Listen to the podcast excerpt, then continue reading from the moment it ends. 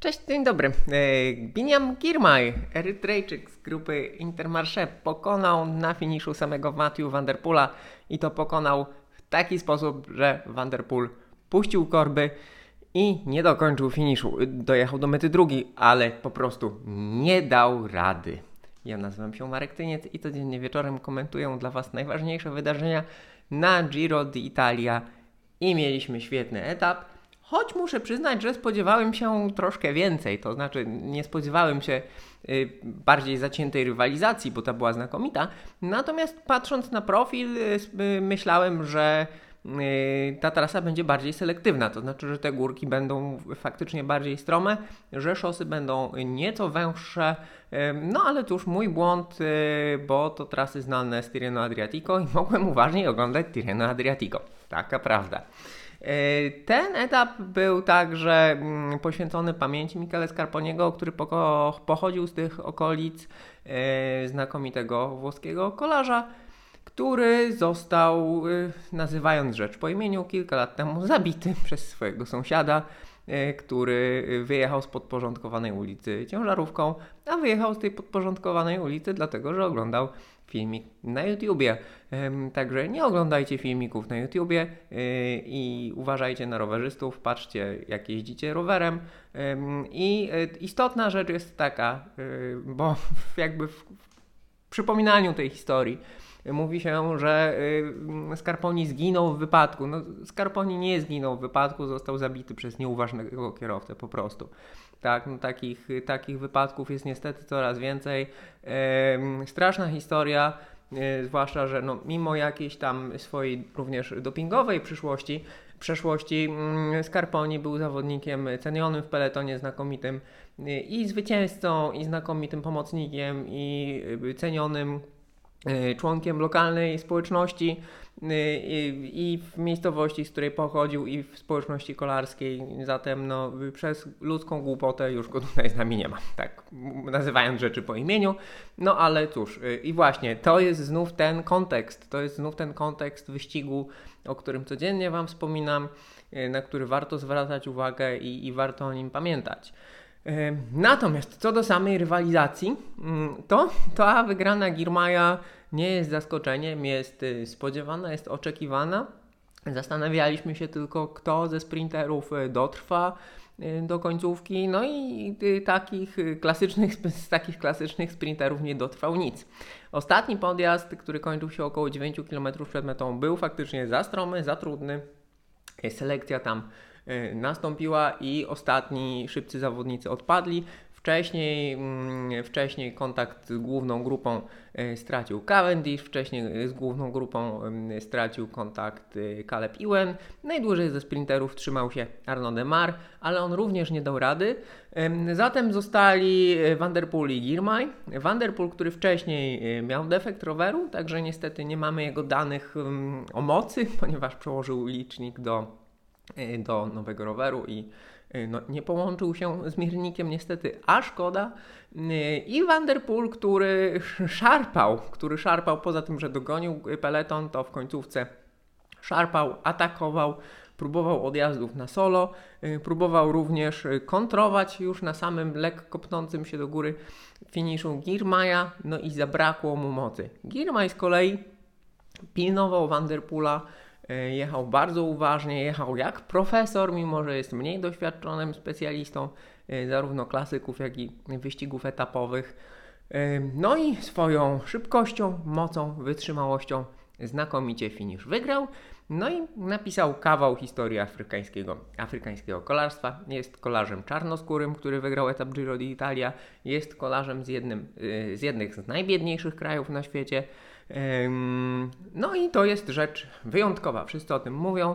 I tutaj znów nawiązując do kontekstu e, tej rzecz historii, która niewątpliwie jest e, budująca, jest imponująca, może być, może być e, inspiracją dla wielu młodych ludzi na całym świecie, także tych pochodzących z biedniejszych krajów, czy z biedniejszych regionów, czy ze społeczności wykluczonych, może pokazuje, że jest możliwy sukces, jest możliwy sukces w sporcie. Natomiast tutaj również należy pamiętać, że kraj, z którego pochodzi Biniam Girmay, czyli Erytrea, no jest jednym z y, tych krajów na świecie, które nie przestrzegają praw człowieka, które w rankingu wolności słowa jest dosłownie na ostatnim miejscu, y, na 180 na 180 możliwych, y, gdzie nie istnieją wolności polityczne.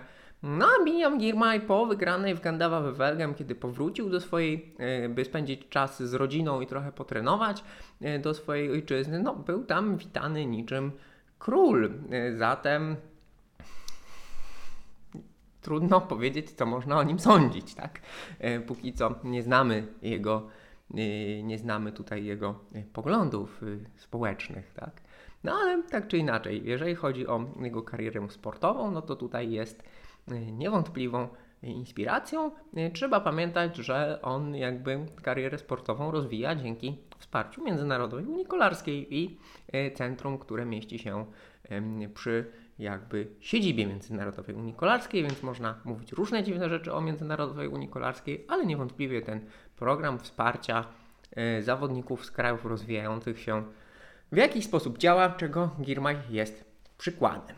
Jeżeli chodzi zaś o Vanderpoola, to myślę, że Vanderpool, no, kiedy pojedzie w Tour de France, który zamierza w tym roku ukończyć, to ten Tour de France będzie jechał w zupełnie inny sposób niż jedzie do Giro d'Italia. Bo on to Giro d'Italia jedzie tak, jakby to y, codziennie był wyścig klasyczny. No i ewidentnie y, taki, który się odbywa co kilka dni. Albo tak jak Puchary Świata w kolarstwie górskim, czyli w piątek short track, a w niedzielę y, wyścig właściwy. Y, tymczasem ewidentnie no, tak się nie da i już drugi raz brakuje mu sił. Zabrakło mu w Neapolu, kiedy próbował w swoim stylu, taką późną pogonią, złapać y, ucieczkę z Dehentem. Jak i teraz, kiedy no, nie zerwał rywali z koła szarżą na kilka kilometrów przed metą, a jeszcze tej energii na wyprzedzenie Girmaja już na końcowych metrach mu brakło. Także yy, no, trzeba pamiętać o tym, że te ataki Vanderpoola są niezmiernie energochłonne. On atakując angażuje chyba każdy mięsień w swoim organizmie. Yy, no a w wielkim turze energię trzeba szanować i oszczędzać i eksploatować tylko w tych momentach, kiedy jest to tego warte. I zobaczymy, czy yy, jakby to doświadczenie z Giro d'Italia zaprocentuje podczas Tour de France, gdzie będzie mniej spektakularny, za to bardziej skuteczny, no chyba, że ta jego ym, atakująca natura wygra. Zobaczymy. Zobaczymy, jestem bardzo tego, jestem bardzo tego ciekawy. Tutaj jeszcze kilka takich obserwacji z tego etapu. Yy, tak jak powiedziałem, myślałem, że te podjazdy i drogi będą bardziej kręte, bardziej strome ale kiedy kolarze, bardzo już wyselekcjonowana grupa, bo znów tempo e, robiła drużyna Ineos i na szczycie ostatniego podjazdu tam było zaledwie, zaledwie niskich kilkudziesięciu zawodników, 20-25. Bardzo to fajnie wyglądało, bo kiedy kolarze już zbliżali się, było takie wypłaszczenie, miał, miał zacząć się zjazd, no to na czele peletonu pojawił się Nibali, pojawił się Bardet, czyli dwóch najlepszych y, zjazdowców chyba w peletonie tegorocznego Giro d'Italia, popatrzyli po sobie, zobaczyli co się będzie działo, Nibali coś tam spróbował nawet y, zaatakować, no ale ten zjazd nie był wystarczająco dla nich trudny, ale ewidentnie to taka, to taka poszlaka przed kolejnymi etapami, że można się spodziewać jakichś ich akcji, jakichś ich akcji na zjazdach. Na koniec jeszcze, no bo jakby Karapas jest y, również takim dynamicznym zawodnikiem i ta końcówka, końcówka mogła być dla niego piąte miejsce y, na mecie, w zasadzie najwyżej ze wszystkich faworytów klasyfikacji generalnej. Co jakby potwierdza tutaj jego umiejętności. Natomiast zwrócę uwagę jeszcze na jazdę drużyny z Emiratów Arabskich, bo no, to wygląda troszkę tak, jakby oni nie ufali Almeidzie albo nie pokładali e, wielkich nadziei na to, że Almeida ten wyścig może wygrać.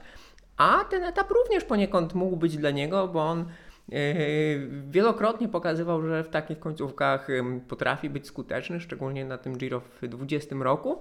Mm, no i, no i tutaj fakt, że wcześniej swoich szans szukali, szukali zarówno Formolo, jak i Kowi, jest troszkę dziwny. Oni powinni go tutaj normalnie rozprowadzać, być może nawet zainicjować jakąś akcję stricte dla niego, a nie dla siebie.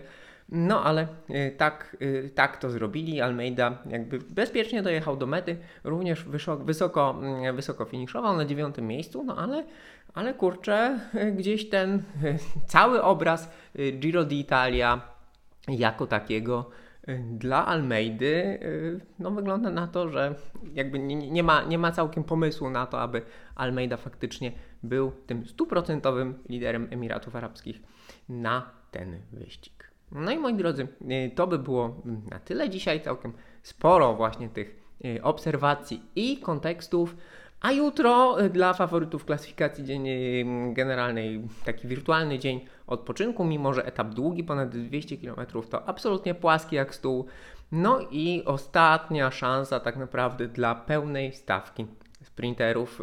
Cavendish i Iwen powinni się skonfrontować, zanim tak naprawdę wycofają się z tego wyścigu. Także moi drodzy, to by było na tyle. Dziękuję uprzejmie. Do zobaczenia, do usłyszenia. Cześć.